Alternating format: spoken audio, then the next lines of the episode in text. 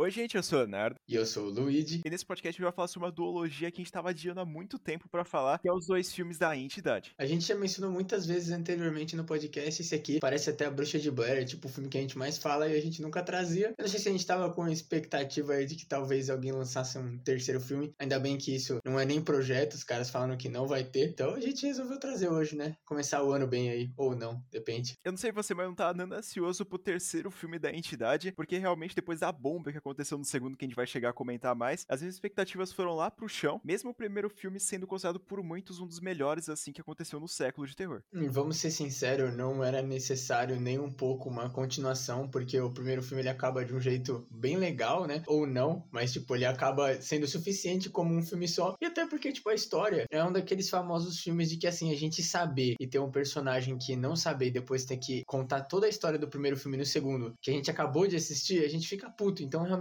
não é necessário uma continuação. E os caras falaram não, porque a gente vai ganhar mais dinheiro sim, e a gente vai fazer a continuação. E um fato muito importante desses dois filmes aqui é que os dois foram lançados pela produção do Jason Blum, da Blumhouse. Ganhou um nível a mais, tá ligado? É um ponto a mais positivo. Mas depois a gente continua xingando a bomba que foi o segundo filme. Primeiro vamos voltar um pouquinho no tempo e apreciar a obra que é A Entidade 1, que foi lançado lá em 2012.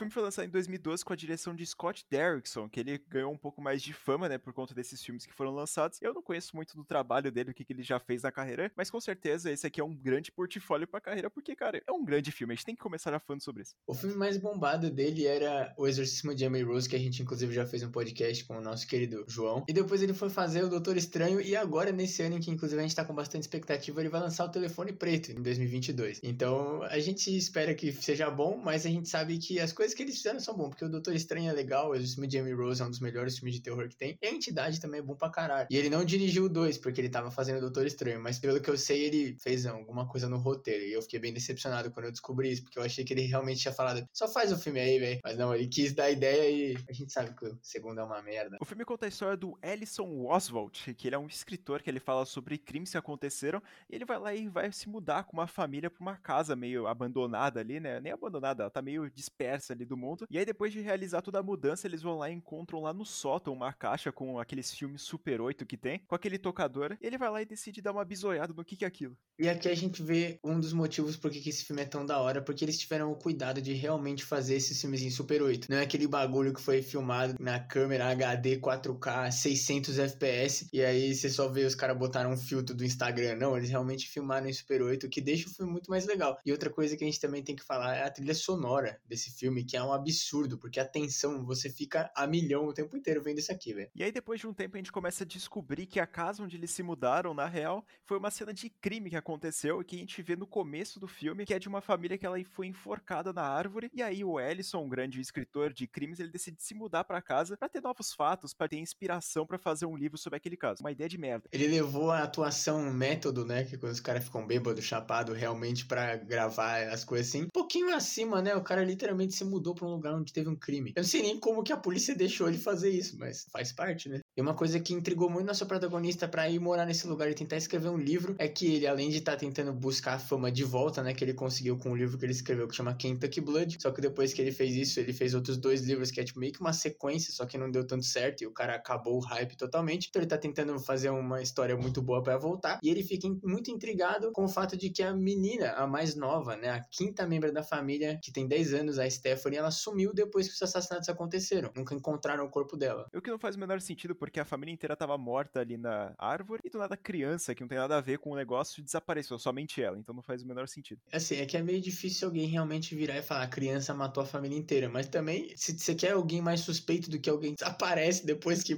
todo mundo morre. Mas é até meio estranho, porque toda a família foi enforcada dentro da árvore. Como é que uma criança conseguiria fazer isso? E o que deixa mais surreal ainda esse crime. Então, quando o nosso protagonista começa a assistir esses filmes, né? Ele passa bastante tempo do filme vendo, né? Todos os curtas de Super 8. Ele vê, obviamente, esse que chama Hanging Out, olha lá, que foi feito em 2011. Depois ele veio um que chama Festa na Piscina, o Pool Party, que foi feito em 66. Tem também o Sleep Time, que foi feito em 98. E tem o Long Work, de 86, e o Barbecue, de 79. Ou seja, já tiveram bastante assassinatos aí que foram filmados por uma pessoa muito estranha. E ele começa a notar que no meio, assim, desses filmes, ele tem, tipo, uma simbologia, tem um símbolo estranho desenhado em alguns lugares. E até que ele chega e realmente vê um cidadão, uma entidade propriamente dita, quando ele assiste aquele do afogamento da família lá e o cara tá literalmente embaixo d'água. É muito foda esses filmes que aparecem, porque além daquela temática, né, do filme Super 8, de ter aquelas falhas, de, tipo, ter uma coloração mais estranha, todas essas paradas, é muito foda, principalmente o filme da piscina, que o pessoal vai ser, tipo, afogado lá, e depois quando aparece a criatura debaixo da piscina, você já fica com o cu na mão, porque, cara, o que, que aquele cara tá fazendo embaixo d'água, te olhando? E aí gente fica com aquela dúvida, será que é realmente uma entidade? Obviamente é, né, o nome do filme. E vale mencionar uma coisa, a gente que gosta bastante de efeito prático, o pessoal que foi afogado realmente foi afogado.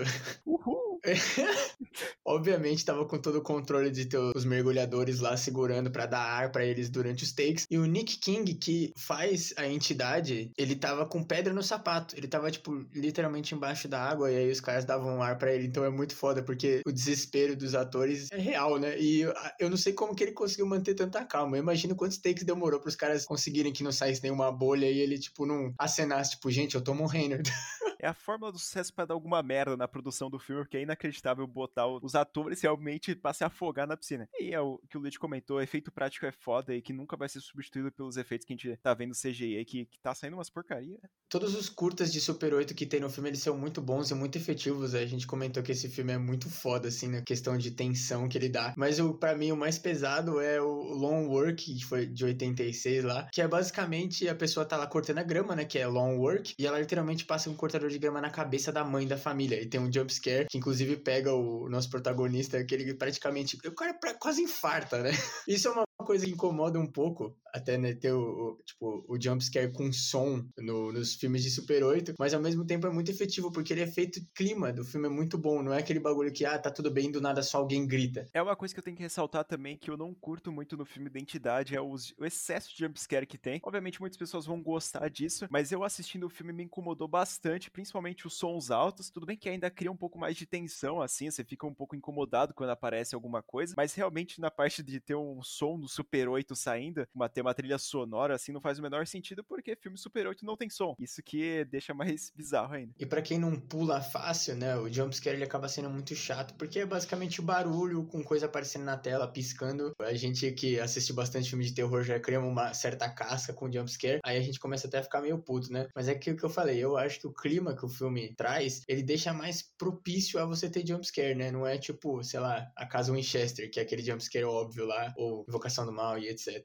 E depois de um tempo olhando aquele vídeo lá do Sleep Time, ele vai lá, entra no seu computador e dá uma pesquisada sobre a localização daquele assassinato que aconteceu. E ele coincidentemente vê que três pessoas foram assassinadas da família e somente uma criança de 13 anos sumiu da cena, mostrando que tem alguma coisa em comum entre esses casos. Depois, em outra noite, o Ellison ele escuta barulhos no sótão e ele vai ver o que tá acontecendo. E além de achar uma cobra escondida no meio da caixa onde ele assou o projetor e os filmes em Super 8, ele encontra uns desenhos meio de criança que mostram os assassinatos. Em todos os desenhos tem uma entidade que tá sempre no canto assim, chamada de Mr. Boogie. Lembrando que também Boogeyman é o bicho papão em inglês. E depois de encontrar uma cobra né, na casa dele e ficar escutando barulho por muitas noites, ele resolve falar com a polícia até para aproveitar e ver se ele consegue encontrar alguma coisa. E o delegado que vem falar com ele, que inclusive é fã dele e fala durante praticamente o filme todo, ele conta pro nosso protagonista que tiveram várias cidades e vários lugares, né, e várias casas que tiveram esses assassinatos. Inclusive contando que as pessoas que moravam onde eles estão agora, os Stevensons, moraram na casa do último assassinato antes dos deles. E também que uma criança de cada família sumiu. Já deu para realmente ver o padrão do que, que tá acontecendo aí, né? Se já tava confirmado antes, agora é um tapa, né? Obviamente tem alguma coisa colecionada. E tá todas as fitas no porão dele, né? No sótão. E elas simplesmente brotaram lá, né? E aí na tentativa de entender, né? O que, que tá acontecendo com a. Nem a família dele, mas o que tá acontecendo no caso. Ele vai lá e entra em contato com o professor Jonas, que é um velho lá que tem. E ele vai lá e fala sobre algumas coisas ocultas. E principalmente sobre o símbolo que ele tinha encontrado em todas as cenas do crime que aconteceu. E ele começa a falar sobre uma entidade pagã que se chama Bughu, também conhecido como devorador de crianças. Eu acho que já tá um pouco mais claro que ele é um pedófilo. E que olha que coincidentemente ele vai lá e mata a família inteira e só deixando a criança, que ele vai consumir. Coisas assim, padrões que a gente gosta, né? Não, caralho. Porque a gente não gosta, cara. E aí o professor Jonas ele vai lá e desconfia que é todos esses filmes e todas essas mortes que aconteceram era tudo como se fosse um culto pro nosso querida entidade Bugu, como se fosse um culto de inicialização pra pessoa começar a participar ali. De novo, coisa padrão que a gente gosta.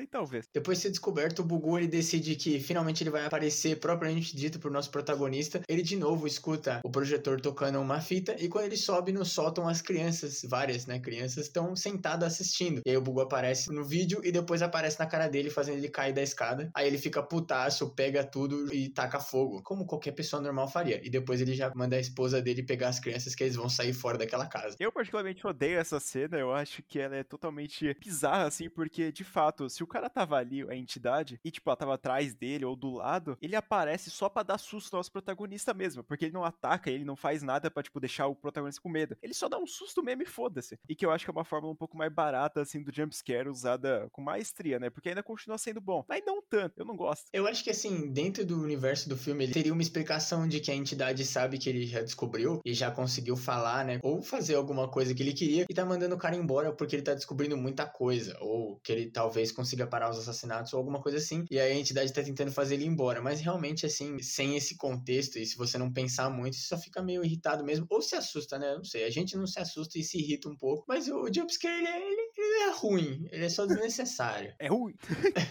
E aí, nosso queridíssimo Jonas, o professor lá, ele manda algumas informações extras pro nosso protagonista, falando que, tipo, os símbolos que ele tinha encontrado provavelmente é, seriam como se fossem portais pro Bugu ele conseguir possuir as crianças daquela família ali. E aí, depois o Ellison caminhando pela casa dele, ele vai lá e, tipo, encontra os filmes novamente. Depois de ele ter botado fogo nisso, ele vai lá e encontra isso. Só que dentro daquela caixa não estavam os mesmos filmes que estavam antes, e sim a versão do diretor dos filmes. Depois de ter recebido esse caminhão de informações, o Ellison ele resolve que ele vai vai assistir sim a versão estendida do diretor, porque ele é realmente um fã dos projetos de Super 8 da entidade. E ele faz todo o processo, que é bem legal até deles mostrarem isso, de ter que cortar e colar, né? Toda a parte do filme lá. E aí, quando ele vê, acontece o óbvio que a gente já esperava, depois, né, de ter mostrado que o cara possui criança, que as crianças sumiram. A gente vê que foram as crianças que mataram a família e depois sumiram, né? Que é basicamente o Bugu levando elas pro inferno para devorar a alma delas. É bem bacana. E nesse meio tempo também o delegado lá, que é fã, liga pro protagonista e conta para ele, depois de fazer umas pesquisas que todas as famílias que foram assassinadas moraram anteriormente na casa dos assassinatos anteriores ao deles. Ou seja, por exemplo, uma família morava num lugar, teve um assassinato, e aí quando essa família mudou, ela foi assassinada na nova casa. Aí a família que foi morar nessa casa começou a ter o bugu assombração, mudou e morreu. Então, tipo, é basicamente que ele continuou o ciclo de estar numa casa e fugir, porque ele foi imbecil e quis morar na casa do assassinato para fazer a pesquisa, só que depois ele fugiu. E basicamente o que aconteceu é que ele manteve o ciclo e ele vai morrer provavelmente agora. E aí, depois de receber todas as informações de que as crianças estavam matando a própria família, o Ellison ele vai lá e vai tomar um líquido ou um café, eu não sei muito bem, na xícara dele, e ele começa a perceber um líquido verde. E aí, quando ele menos espera, ele fala, fudeu, né? Obviamente. E aí aparece a criancinha falando, good night, daddy, que é boa noite, pai. E ele cai inconsciente no chão. E aí, se já não bastasse o suficiente, a Ashley, que é a criancinha dele lá, aparece com uma câmera, a própria câmera lá que faz os filmes, e ela começa a gravar, falando sobre como ela vai fazer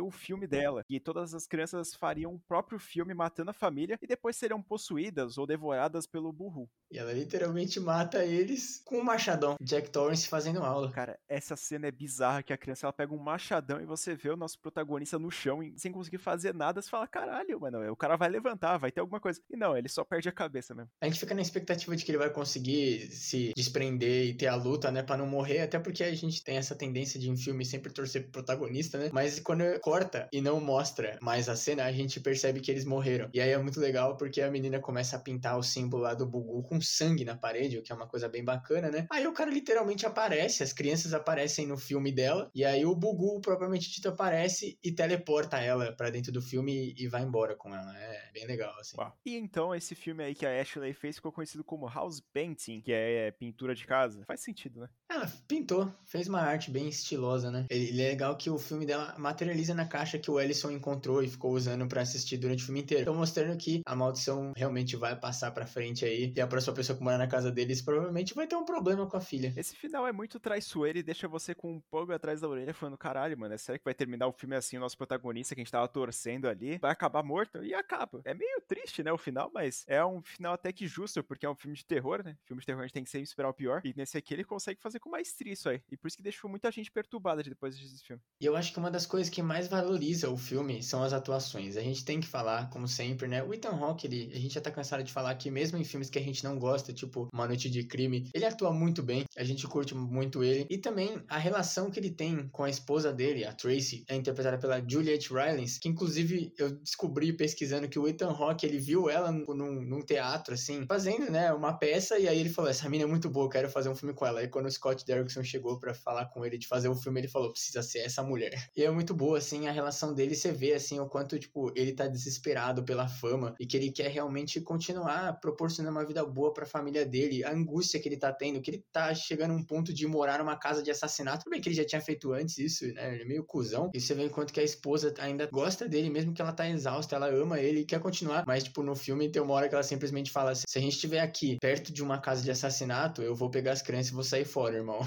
Olha lá que cuzão. Eu acho que é inclusive por isso que quando ele, acontece o jumpscare do Bugu, ele, ele simplesmente fala, pega as coisas que a gente vai embora. E o mais curioso desse filme aqui é que teve uma pesquisa que foi utilizada desse filme aqui junto com outros, né? Tem até uma lista de filmes que participaram dessa pesquisa, que é pra ver qual filme, tipo, aterrorizava mais as pessoas. E aí o pessoal mediu a pressão arterial, também a frequência cardíaca, para ver qual filme mais afetava elas. E no fim das contas, o filme que foi ganhador, né, que deixou como o filme mais assustador de todos, a própria entidade. É muito pelo que a gente comentou, né, do clima de tensão e dos jumpscares também, porque eles são meio que bem feitos, e até, mesmo quando não são muito bem feitos, o que a gente se incomoda um pouco, ele acaba tendo a reação do corpo, né? Mesmo que a pessoa não, não grite, não pule, não saia chorando, o corpo reage, né? É uma coisa que a gente até mencionou quando a gente fez a nossa entrevista lá no A Mais B Podcast, que foi uma entrevista muito legal, se vocês quiserem conferir ela lá. Eu não sei se eu acho justo ser o filme mais aterrorizante, assim, ter esse título, mas também eu não acho que é tão ruim assim ele. Mas também tem que comentar umas coisas que me incomodam, que além dos jumpscare, né, que a gente não gosta muito, eu tenho que falar que o professor Jonas, ele não poderia ter outro nome a não ser professor roteiro, porque o cara literalmente só aparece pra tipo, jogar exposição na nossa cara. Obviamente, ele, o personagem dele é só isso, mas eu não sei, eu, eu gosto assim do de como o nosso protagonista ele é investigador e escreve sobre crime. Seria muito legal se ele conseguisse descobrir as coisas sozinho, né? Mas não, ele liga lá pro cara e o maluco simplesmente expõe tudo que precisa bem no final do filme, então é meio, meio chato mesmo, assim, para mim, pelo menos. Eu não consigo concordar que esse filme aqui seja o mais aterrorizante, porque o excesso de jumpscare que tem me deixou muito incomodado realmente. E algumas cenas do jumpscare, que tem aquele som alto pra caralho, como eu tinha comentado, que deixa você meio surdo da cabeça e, obviamente, o coração vai estourar. Tem alguns momentos que chega a ser até meio cômico a tentativa de é, jumpscare que eles tentam fazer, que é quando o Ethan Hawke ele tá andando lá pela casa dele e aparece, tipo, a criança atrás dele sem nenhum som. E não funciona de jeito nenhum porque é muito ruim. Parece, tipo, um CGI escroto, mas não é CGI. Isso que me deixa perplexo da cabeça. Esse filme aqui até poderia ser uma nota 10 para mim, mas por conta desses jumpscare excessivo, de algumas tentativas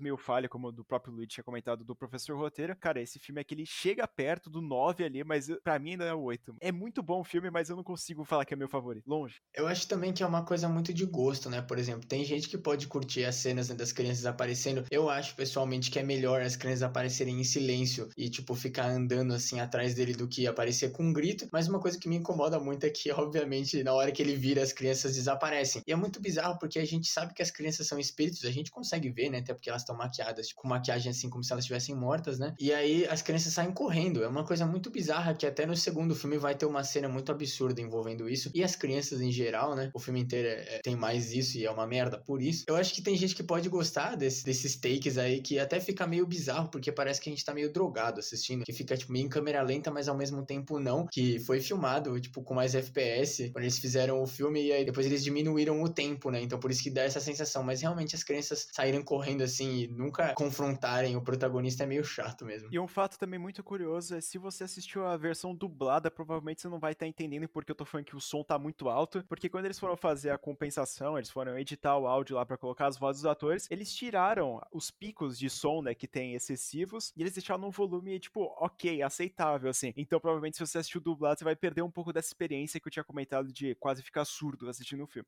O filme Identidade está disponível no Prime Video. Se você for pesquisar, fica ligado porque provavelmente vai aparecer a versão paga. Mas se você dar uma passada para baixo, você provavelmente vai encontrar a versão que não é a parte do próprio Prime. Então assista lá que esse filme assim vale muito a pena você ver. E depois, como o Lee tinha comentado, ninguém pediu uma continuação, mas obviamente a gente vai ter que falar aqui porque ela foi lançada em 2015, a Entidade 2. Aliás, já começa errado porque eles poderiam ter feito uma piada no título e eles não quiseram, velho. Em inglês, no caso. Em português não dá, não teria tanta graça. Mas enfim, vai tomar no cu esse filme aqui. Explica a piada agora, né? É que, é, tipo, seria too sinister, né? Muito sinistro. Nossa, mas ia parecer um filme de comédia, né? é que tem, tem filme que faz isso de terror, velho. Eu não conheço, deve ser ruim.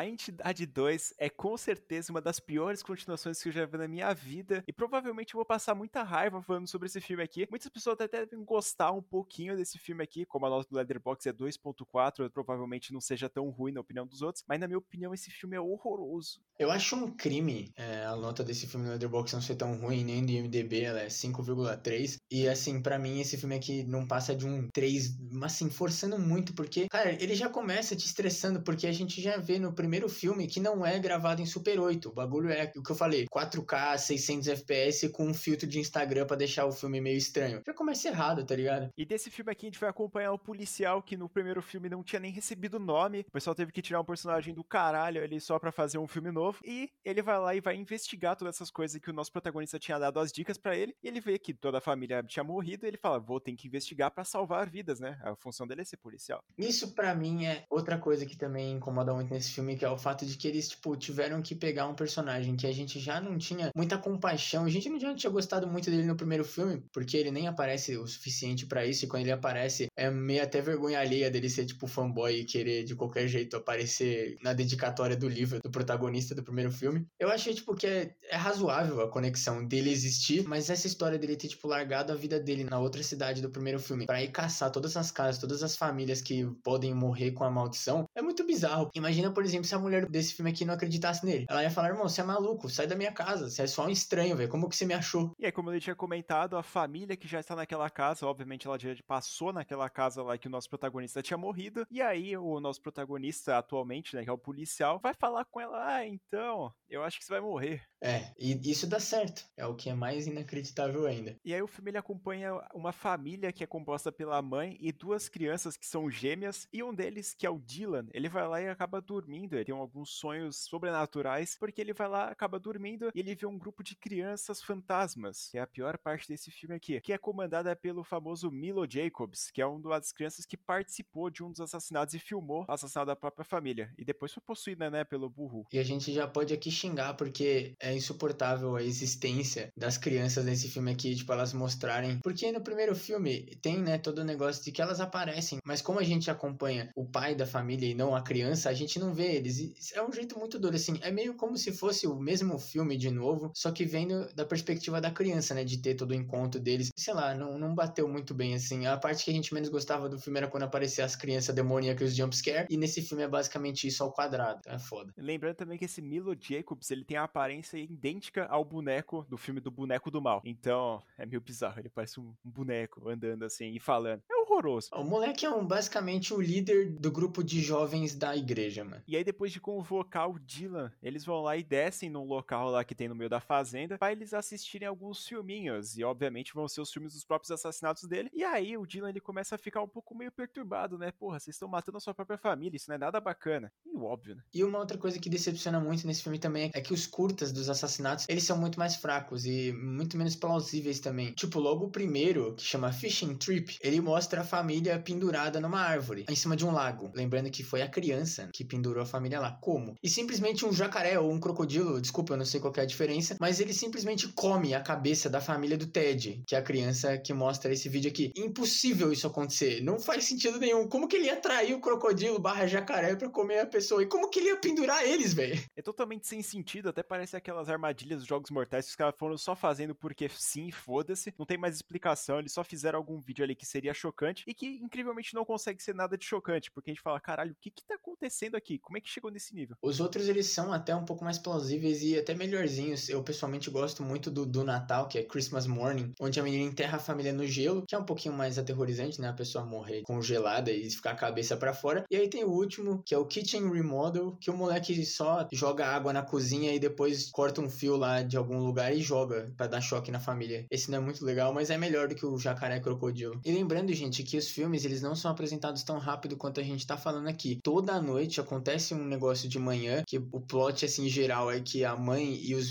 filhos estão fugindo do pai abusivo e o pai tá tentando caçar eles. Então ele fica mandando investigadores e essas coisas para achar onde ele está. Inclusive, por isso que eles acham que o nosso protagonista, que é o delegado lá da cidadezinha, ele também pode ser alguém trabalhando pro ex-marido da mulher lá, mas ele não é, ele só quer ajudar e queimar as casas onde os assassinatos aconteceram. Mas tipo, é muito bosta, porque o que acontece durante o dia é ruim. O pouco que tem de ação, assim, né, de, do desespero, de estar tá fugindo do pai, ele é, sei lá, para mim não, não é tão legal. E aí de noite chega, o moleque é por as crianças toda a noite, e aí ele vai ver os filmes. Por que, que não passa de uma vez? No primeiro filme não passa também de uma vez, mas sei lá, eu acho que é melhor construído do que, ah, acorda aí, tem um pesadelo, acorda, desce aqui no porão e assiste o filme e vai dormir de novo. O filme é completamente vazio, porque o nosso protagonista ele já sabe praticamente a história inteira do que aconteceu ali, ele sabe um pouco mais da maldição, essas paradas tudo. Ele já tá fazendo uma investigação particular queimando as casas, como o Lee tinha comentado, só que simplesmente ele não bota em prática nada disso, ele não faz nada para tipo, bloquear isso, de fato. Ele só deixa a criança lá tendo sonho com as outras crianças, mas ele só fica, tipo, paquerando a mulher. E foda-se. Ele até fala que ele tá lá para investigar os assassinatos brutais que aconteceram na igreja. Não bate, sabe? Porque ele não fica lá na igreja tentando investigar. E outra, se ele tivesse investigando a igreja, além de estar a maior parte do tempo lá e não paquerando a mulher, como o Léo falou, ele já ia ter, tipo, alguma outra informação. Mas ele simplesmente aparece lá como se fosse, eu não sei onde eu tô. E nesse meio tempo que ele vai fazer aquelas pequenas investigações na igreja, ele já encontra o Burru em forma física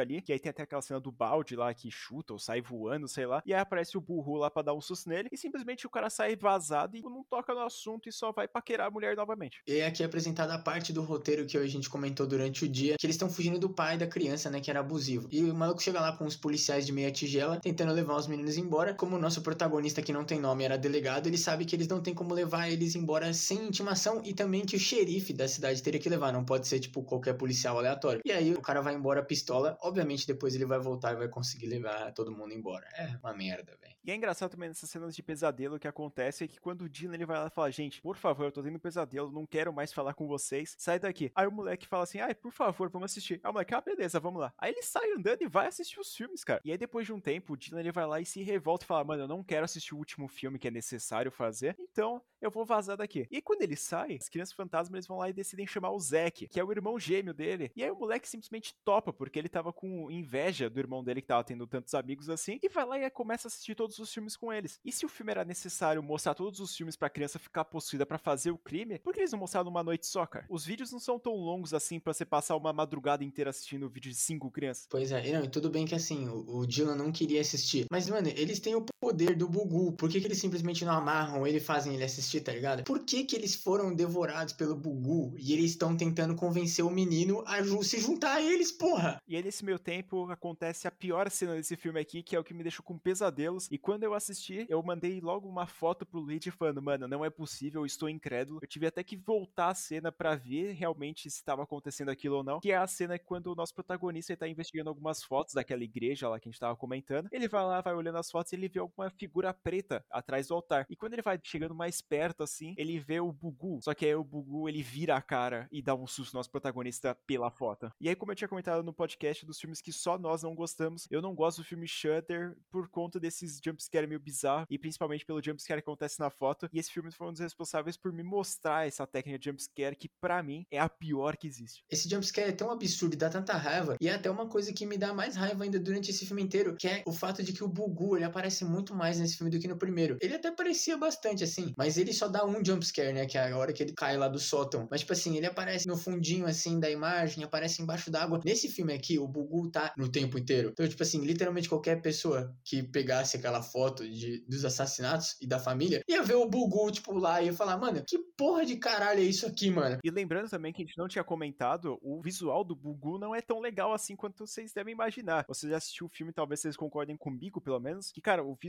dele é totalmente bizarro. Ele tem um cabelão longo e é, tipo, pintado de branco e preto. Não é um negócio que me dá medo, sabe? Dá mais medo a possível presença dele, os jumpscare, do que realmente a figura dele. E se não bastasse o filme ter irritado a gente pra caralho, ele ainda tem que ter um professor roteiro que vai contar toda a história que a gente já sabe e um pouco a história do primeiro filme que a gente já assistiu pro nosso protagonista. Assim, de novo, no universo do filme faz sentido o cara precisar saber as coisas do Bugu, né? De que ele era uma entidade pagã e todas essas merda aí. Mas a gente já viu isso. Não tem necessidade de colocar isso. Talvez, assim, se botasse, sei lá, em texto dele lendo e tendo algum pouco de ação. Tipo, ah, ele tá lendo enquanto ele investiga, alguma coisa assim. Não, é literalmente, ele vai até o lugar, conversa com o cara. Inclusive, eles mencionam o professor roteiro do primeiro filme, só para falar que a gente sabe que a gente tá. Ah, a gente é engraçadinho, a gente tá fazendo referência da quarta parede aqui, haha. Não, mano, é uma merda isso. A gente tem que ficar lá cinco minutos do cara explicando o que a gente já sabe, mano. E aí, depois do Zack ele ser o novo escolhido, né, para fazer o vídeo pra entidade lá, tipo, possuir essas paradas, ele vai lá e, tipo, meio que assiste todos os filmes e ele pega a câmera para fazer o filme dele. Então ele vai lá, pega o pai biológico dele que tava fudendo a vida da mãe, pegou o irmão dele, pegou a mãe e prendeu eles numa cruz no meio da plantação de milho. Que é o primeiro curta filme Super 8 lá do filme Entidade 2, também é os pesadelos que o Dylan fica tendo, que é basicamente falando, ah, olha aqui, você vai fazer isso, mas na verdade era o irmão dele. Também não é tão legal assim, sei lá. Tem uma simbologia nesse take que é horrível. Os caras se esforçaram muito, tá ligado? Mas quando o nosso protagonista chega para parar o assassinato, a gente vê, tipo, um take mais aberto. E a gente vê que o milharal, ele tá cortado em formato de caveira. Meu Deus do céu, mano. Tipo, os caras se esforçaram, tá ligado? Mas é, é isso por ser, tá ligado? E não fa... De novo, se alguém, alguém ia perceber isso, mano, ia falar, que que é isso, tá ligado? É igual a mesma coisa do Bugu aparecendo em todas as fotos de todas as famílias. Cringe demais, moleque. Não tem como, mano.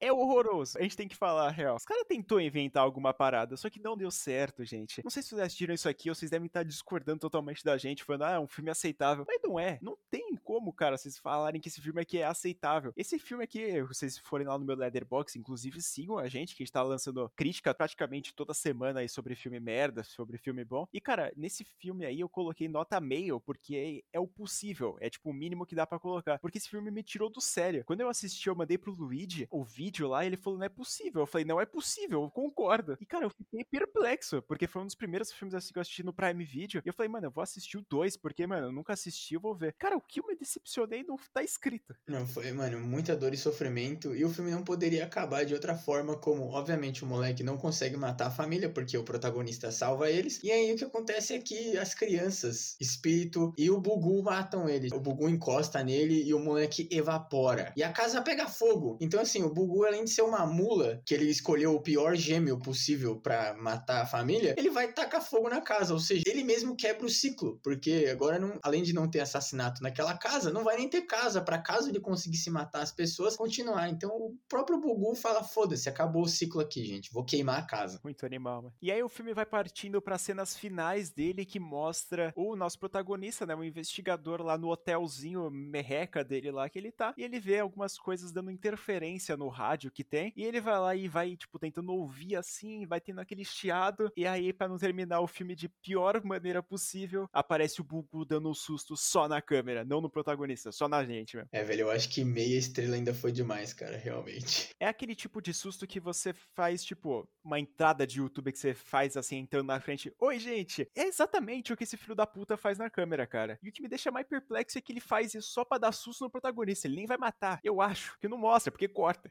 Assim, se ele poderia matar desse jeito, por que, que ele não faz isso, tá ligado? Ele vai e tem que possuir a criança pra ficar corroendo a mente dela, pra até a criança matar a família e depois levar a criança embora. Se ele tem o poder de se materializar no mundo normal e pegar as pessoas, matar, devorar a alma, sei lá que merda que ele quer fazer, né? a gente até esquece o que ele quer fazer nesse filme, porque não faz sentido mais. Por que, que ele não faz isso, tá ligado? Não, ele tem que ficar dando susto e usando as crianças. É muita merda, mano. Sério. A única coisa que eu consigo achar levemente legal é a mesma parte que eu falei das atuações do primeiro filme. Essa aqui as atuações não são tão ruins pela qualidade do filme, assim, é muito insuportável, mas assim, as pessoas até que mandam bem, mas principalmente o James Ransom e a Shannon Sosamon, que são, né, pessoal aí, é o nosso protagonista e o interesse amoroso. A química deles é até legal, tem até uma cena que eles ficam conversando lá, bastante cenas, na verdade, que eles ficam conversando. A química deles é legal. Os dois gêmeos, assim, principais, né, o Dylan e o Zack, que é o Robert e o Dart Sloan são bons, assim. É que os, o que faz o Zack, ele se fode, porque o personagem é insuportável, então a gente quer literalmente matar ele. Mas o que faz o Dylan, ele mandou bem, assim, então é legal. O resto das crianças é neutro, menos o Milo lá, que é muito chato, esse pastorzinho de merda, velho. Cara, pra ser sincero, não lembro de porra nenhuma desse filme aqui, porque realmente eu decidi esquecer da memória. Eu quase desmaiei assistindo esse filme aqui, porque realmente, cara, a cada segundo que passava eu ficava mais inconformado. Nem mesmo as atuações eu consegui prestar atenção direito. Eu só sei que a atuação daquele moleque lá do boneco é horroroso. Eu não consigo, tipo, mano, levar a sério aquele moleque falando. Então, para mim, esse filme aqui é, se pudesse, uma nota zero. Esse filme aqui eu acho que é com certeza a pior continuação que tem. A discrepância entre o primeiro e o segundo dá até dor na alma. Porque o primeiro, ele é bem legal, assim, como a gente comentou, ele não é nosso filme favorito, mas ele é um filme bom, tá ligado? Ele é bem feito. E aí você chega e vem nesse aqui, que tem aquela qualidade, né, de ter a produção e tal, tipo, ser legal e as atuações não serem tão insuportáveis assim, mas aí, tipo, a história, todo o contexto do filme é horrível, então você fica muito, puta, é muito discrepante do primeiro pro segundo. Eu acho que para mim, com certeza, é a pior continuação que eu já vi, velho. Eu acho que ele poderia até se comparar bastante ao filme do Boneco do Mal, porque a segunda parte é horrorosa também, só que já que a primeira parte do filme não é tão ótima que nem aconteceu na Entidade, então ele fica um pouco menos discrepante do que esse filme aqui junto com a sua sequência. Então, para mim, cara, com certeza, como a gente já tinha comentado lá no nosso vídeo falando sobre as piores continuações de filmes de terror, essa aqui ela tá no top 1, provavelmente seja por muito tempo. Tá pra nascer ainda sequência pior, velho. É porque o Exorcista 2 é ruim, mas não chega aos pés disso. Dá pra rir, pelo menos, naquela. Infelizmente, esse filme aqui tá disponível no Prime Video, então se você tiver muito ódio a você mesmo e tiver disposto, né, a fazer uma sessão de tortura com você, assista lá no Prime Video, tá disponível. Não sei até quando vai ficar, mas vai lá e veja. Ou não, né? Os dois estão, né, no Prime, por sinal. E aquele mesmo esquema que a gente comentou lá no YouTube, no Boneco Robert, tem uma opção da entidade que é paga, mas se você descer um pouquinho, você vai achar uma que é junto no Prime normal, você não tem que pagar nada a mais. Então assiste essa, obviamente, e não assiste dois, assiste só um, gente, por favor, sério. Mas então é isso, gente. Muito obrigado por ouvirem até aqui. A gente até se alongou um pouco mais, porque o filme em si do primeiro é muito bom. A gente tem que falar sobre os pontos positivos. Infelizmente, o segundo a gente teve que passar um pouco mais de raiva falando sobre os pontos negativos. Mas muito obrigado pela sua compreensão. Manda lá no nosso direct do Instagram, no comentário sobre o nosso podcast aqui que a gente lançou lá sobre a K Podcast. Manda lá sua opinião sobre os filmes. E também não esquece de seguir a gente no nosso Instagram, que eu acabei de comentar, que é o arroba Sem Memória Podcast. Lembrando também do nosso canal no YouTube, que é o canal Sem Memória. Pesquisa lá que a gente tá lançando vídeo toda quarta-feira. Também um vídeo extra na sexta ou na segunda. E agradecer também muito que a gente chegou. No dia que a gente tá gravando esse podcast, é 300 inscritos. Então, muito obrigado, gente. Esse apoio é insano. É, a gente não pensou que a gente ia chegar tão longe assim no canal do YouTube. Então a gente só tem que agradecer mesmo. E se você gostar do nosso conteúdo, por favor, compartilhe, que a gente vai ficar muito feliz de crescer um pouco mais a nossa comunidade e começar a trocar uma ideia mais sobre filmes de terror com vocês também. E se vocês quiserem trocar ideias aleatórias ainda mais com a gente, sigam a gente nas nossas redes sociais pessoais, o Instagram, o Twitter e o Letterboxd, nossa rede social de críticas, onde a crítica do Entidade 1 e 2, infelizmente, estão lá, e de filmes que não são só de terror. Se vocês quiserem ver a gente aí surtando por coisas da vida, sigam a gente lá e trocam uma ideia, mas principalmente siga lá no arroba Sem Memória Podcast. Muito obrigado por terem ouvido mais um episódio aqui do Podcast Sem Memória. Eu fui o Luigi. Eu fui o Leonardo. E até o próximo.